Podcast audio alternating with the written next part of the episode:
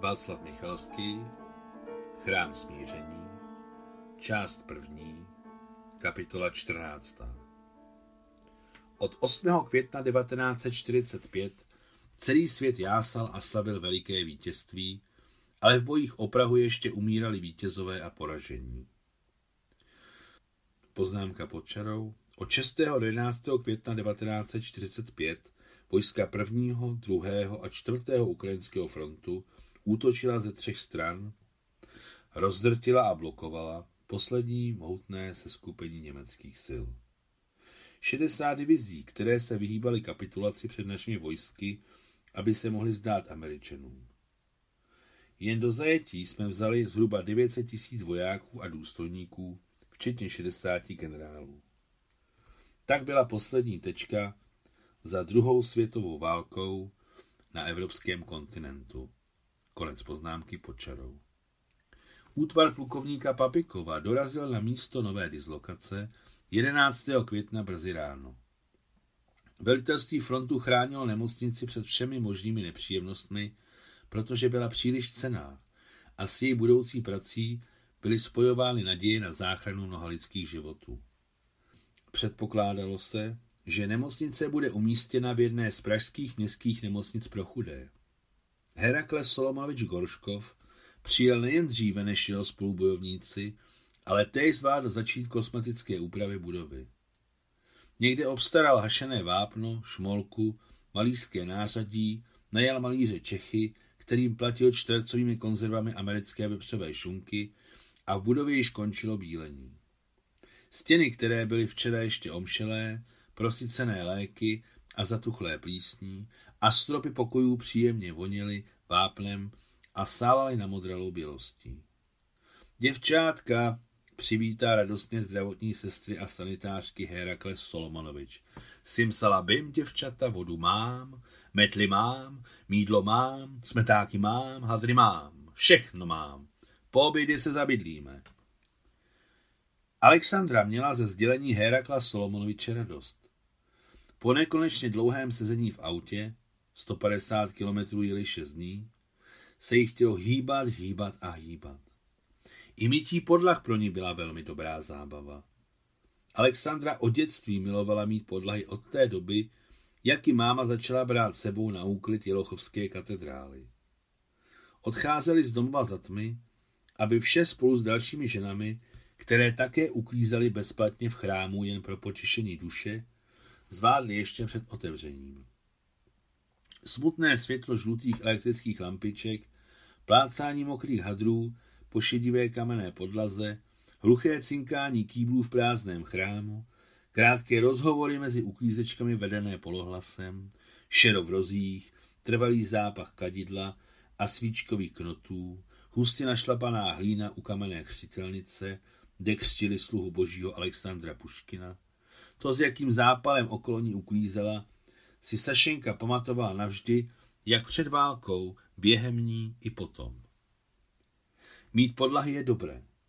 Hned vidíte výsledky své práce, není to jako žehlit blůzky z volánky, krajkami a výšivkami. Žehlení Alexandra neměla ráda a vždycky žehlila prádlo, protože musela, ale podlahy měla s radostí. Přesně věděla, že když má špatnou náladu, je nejlépe mít podlahy a splín zmizí jak mávnutím proutku. Alexandra si dávno všimla, že z jednoduchých věcí je dobře na duši rychleji než ze složitých. Stejně tak i teď se prošla po pokojích, kde její spolubojovníci již začínali pracovat a vybírala si nejtěžší místo. Vybrala si nemocniční chodbu pokrytou vrstvou špíny a politou vápnem, kterého Čechům zjevně nebylo pro ruské bratry osvoboditele líto. Ano, tenkrát si všichni připomínali, že jsou bratři slované. A to opravdově a vážně. Malá nemocniční kolona vyla do Prahy za úsvitu a nevítali je rozjásané davy jako včera naše tanky, ale cesta byla zasypaná květinami. Po uvadajících pivoňkách, narcisech, tulipánech a větvičkách šeříku výjížděli do města osvobozeného od Němců. Tohle nenainscenujete. Taková vítání bývají jen v návalech celonárodní schody. Chodba byla široká.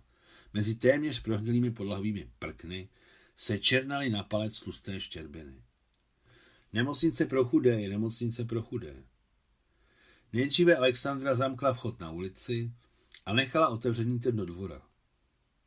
Když vyšla na verandu s otlučenými betonovými schody, stín, kterého bylo těžké si všimnout, se náhle myhl za jejími zády a ona ucítila dotek čísi dlaně. Velmi lehký, téměř nepatrný, ale velmi teplý, jak si ji obvykle dotýkala máma. Alexandra se ohlédla. Nikdo za ní nebyl, žádný člověk. Ale proč jí tak radostně poskočilo srdce? Halucinace? Nebo něco jiného, co se nepodřizuje horizontální logice racionality? Nad Prahou se začínal rozprostírat jasný slunečný den. Noční mlha se rychle rozplývala a s každou minutou se objevovaly nové obrysy překrásného města, ve kterém jí bylo dáno prožít 13 měsíců, téměř 400 dní, spatřit zlatou Prahu mnoha tváří a zpřátelit se s Čechy. Celý první mírový rok k ním stále do nemocnice přicházeli čeští chirurgové s prozbami o konzultace a nikdy je neodmítli.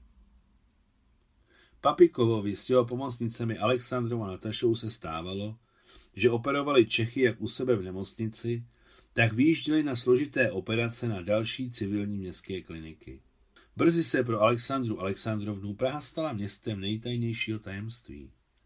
Tajemství, které mohla svěřit jen mámě, kdyby tu s ní byla. Položila mokrou pytlovinu u Prahu do kořán otevřených dveří, aby příchozí ze dvora za sebou tahali méně špíny a odešla s vědrem k litinové pumpě, která stála uvnitř nemocničního dvora. Lidé ve dvoře pracovali zdařile, doslova jako o závod. Někdo sbíral na hromady smetí, jiní seřizovali silný americký dýzlový agregát na výrobu elektřiny. Motor rachotil, vypouštěl velká kola páchnoucího modrého dýmu a pak zdechl a znovu ho s průpovídkami nahazovali, ale v klidu, do té doby, dokud ho neseřídili a on se umoudřil a běžel klidně a spolehlivě. Sláva Bohu, elektrické rozvody byly v nemocnici v pořádku. Bylo potřeba jen vyměnit prasklá světla. Elektrikáři žertovali. Budíš světlo, řekl montér a postavil se do fronty na petrolej. Jeden ze sanitářů zpravoval zvetšelý, spadlý plot a druhý hned za ním barvil hnědá prkínka světle safírovou barvou, která vypadala, že nepatří na tento svět, ale do pohádky. A díky tomuto nátěru ožíval celý dvůr přímo před očima. Zkrátka, celý omládl. Několik lidí vykládalo Student Bakery. Sám Papiko hlídal, aby nikdo nic nevytrousil a nezapomněl na plošině nákladáku. Zkoušel i něco nosit, ale vojáci ho vytěsnili, nedávali mu do rukou nic těžkého. Věděli, že Papikovovi ruce jsou nad zlato. Byla spousta veselí bez příčiny, křiku, lidské tváře zářily radostí z práce v míru, který byl právě přesně jeden den. Pumpa pracovala skvěle. Po každém tahu dlouhého železného madla voda vytékala ze široké trubky mocným proudem, který se blízkal na slunci. Lidé pozbuzení prací zapomněli na všechna svá hoře a plnými plícemi vdechovali radost bytí jako čistý jarní vzduch. Nemocniční dvůr i samotná nemocnice se měnily před očima a nadšení stále zvyšovali klanící se, pokládající si ruce na srdce čeští malíři v dobré náladě, kteří dokončovali bílení uvnitř a začínali s fasádou. Bože, jak je krásně na světě. Jako světle růžový obláček se na dvůr dívala mandloň, která stála u zdáleného plotu, jenž byl již namalovaný do očí bíjící safírovou barvou.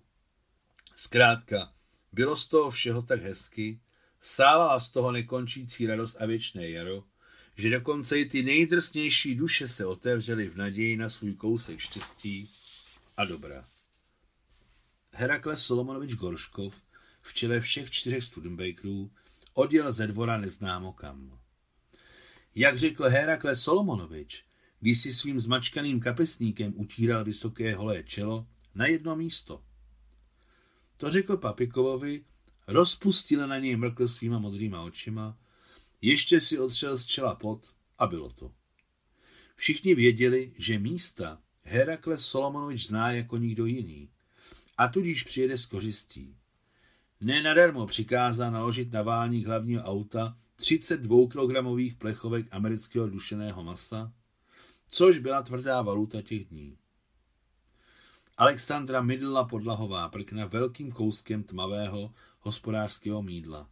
Smetávala první špínu metlou, smívala ji a pak škrábala širokým vojenským nožem, který zůstal ještě z dob služby útočného batalionu námořní pěchoty. Poté opět oplachovala, znovu mydlila, drhla koštětem, škrábala nožem a tak se pohybovala od ozdobných dveří, které zamkla k zadnímu vchodu. Brzy se k Alexandře přidala stará Nataša, o které všichni věděli, že je to Papikovova frontová žena. Ve dvou šla práce veseleji. V kvartetu se lépe zpívá a žije. To říkala kdysi její trenérka akrobatiky Matilda Ivánovna, starší žena na půl ženy. V kvartetu určitě dobře, ale ani v duetu to nevypadá špatně. Ženy, které uklízely v pokojích, začaly zpívat. Nejdříve na přeskáčku a různé písně, ale potom se sladili sborem. Dveře dokonce byly otevřené a v prázdné budově se dobře slyšeli. Zarostly stezky a cestičky, kudy chodili milého nožičky, zarostly mechem a travou, kde jsme se procházeli s tebou. Všem se chtělo strašně domů, do normálního civilního života a v každém hlase, tak v celém sboru bylo tolik smutku a naděje na vytrpěné štěstí, jak to tenkrát všem připadalo. Na bezpodmínečně a bezvýhradně vybojované štěstí. Máš dobrý hlas? řekla Alexandře stará Nataša. Cože, já jsem zpívala? Zrozpačitila Alexandra a oči se jí zalily slzami. Neslyšela ve společném chóru svůj hlas. Natašina otázka ji zastihla nepřipravenou a ona se cítila, jako by ji přistihli při něčem špatném. Ode dne, kdy Adam zmizel, nikdy nespívala. Dokonce ani sama pro sebe ne. Ale teď? Znamená to, že ona, Alexandra, se vydává na novou cestu životem? Bez Adama? Ne, ne a tisíckrát ne. Ženy pokračovaly v úklidu a zpívání, ale Alexandra šúrovala mlčky jako provinilá, přistižená při něčem hanebném, na co není omluva. Čeští malíři začali natírat okenní rámy z ulice a vůně olejové barvy pronikala do budovy. Když domili podlahy, zavolal Papikov Natašu s Alexandrou dezinfikovat horským sluncem budoucí operační sál. A tam se brzy vrátil i Herakles Solomonovič Gorškov se čtyřmi Studenbakery, naloženými téměř až pod plachtové stropy.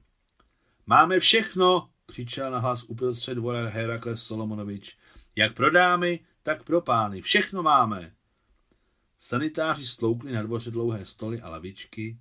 Sanitárky pokryly stoly růžovým voskovým plátnem, jež našli mezi nesčetnými gorškovými poklady, které pronikavě vonilo novotou a brzy pozvali všechny k obědu, jak naše, tak Čechy.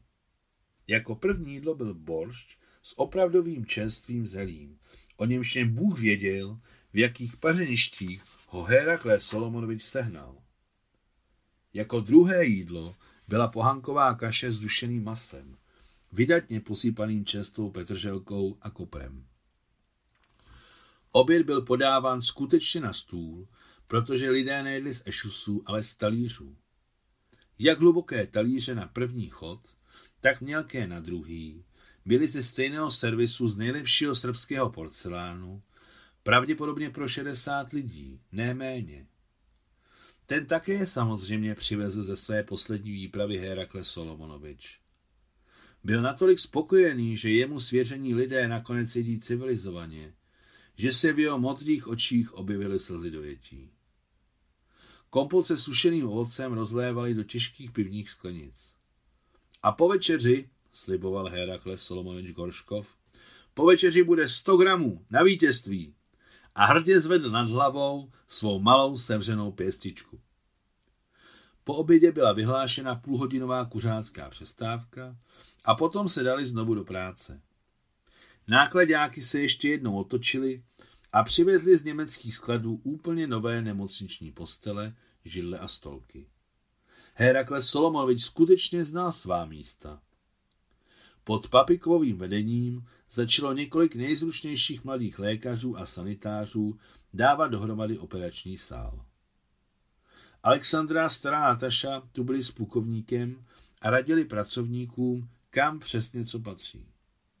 Papikov věděl, co říká, když prohlašoval, za jednu dobrou sálovou sestru dám dva průměrné chirurgy. Vyhodit! Rovnou všechno vyhodit! Ozval se z chodby pisklavý a rozčilený hlas hrdiny nedávného oběda Gorškova. Papikov s Alexandrou, kteří stáli vedle sebe, si s úsměvem vyměnili pohledy. Co se mu stalo? Zeptal se sám se Papikov a dodal, obrací se k Alexandře, to se mu nepodobá, jdeme se tam podívat. Vyšlo najevo, že zůstala neuklizená malá úzká místnost nemocničního archivu, jejíž regály byly od spoda až nahoru narvány krabicemi s lékařskými kartami a deskami. Nikdo si nereskl zničit tuto místnostku, kterou tu zanechali netknutou předchozí vlastníci. Herakles Solomovič byl zběsilý a neohrabaně, ale energicky vyvaloval obsah polic na podlahu. Všechno vyhodit! Plukovník Papikov mlčky došel k plukovníku Gorškovi, Otcovský ho vzal za rámě a odváděl ho stranou od zvědavých spolubojovníků, o něčem s ním dlouho a klidně hovořil. Gorškov pokrčil rameny, něco ve smyslu, jak chcete, otřel si zmačkeným kapesníkem pod čela a usmívaje se, jako by se nic nestalo, opustil budovu. Tak, soudruzi, vše je v pořádku. A Papikov tiše, ale autoritativně zavelel zvědavcům. Všichni na svá místa a vy? Otočil se na Alexandru. Tam dejte všechno do pořádku. Pak to zapečetíme. Archiv je archiv. Není náš. A někomu se může hodit. Pro někoho je to poklad nedozírné ceny. Dobře, souhlasila Alexandra a vyrazila do archivní místnosti městské nemocnice pro chudé. Jediné okénko vedlo na západ.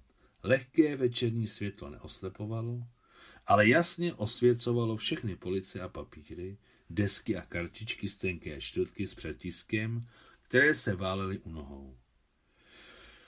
Když uviděla první lékařskou kartičku, kterou zvedla z podlahy, zatmělo se jí před očima.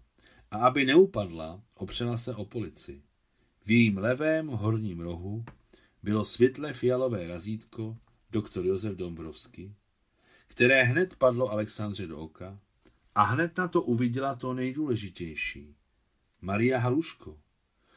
Ano, nemocná se jmenovala Maria Haluško, bodné zranění břišní dutiny, ztráta krve, mnohačetné pohmožděniny z důvodu napadení, psychogenní šok.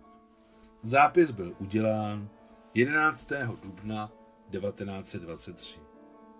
Konec 14. kapitoly, konec první části.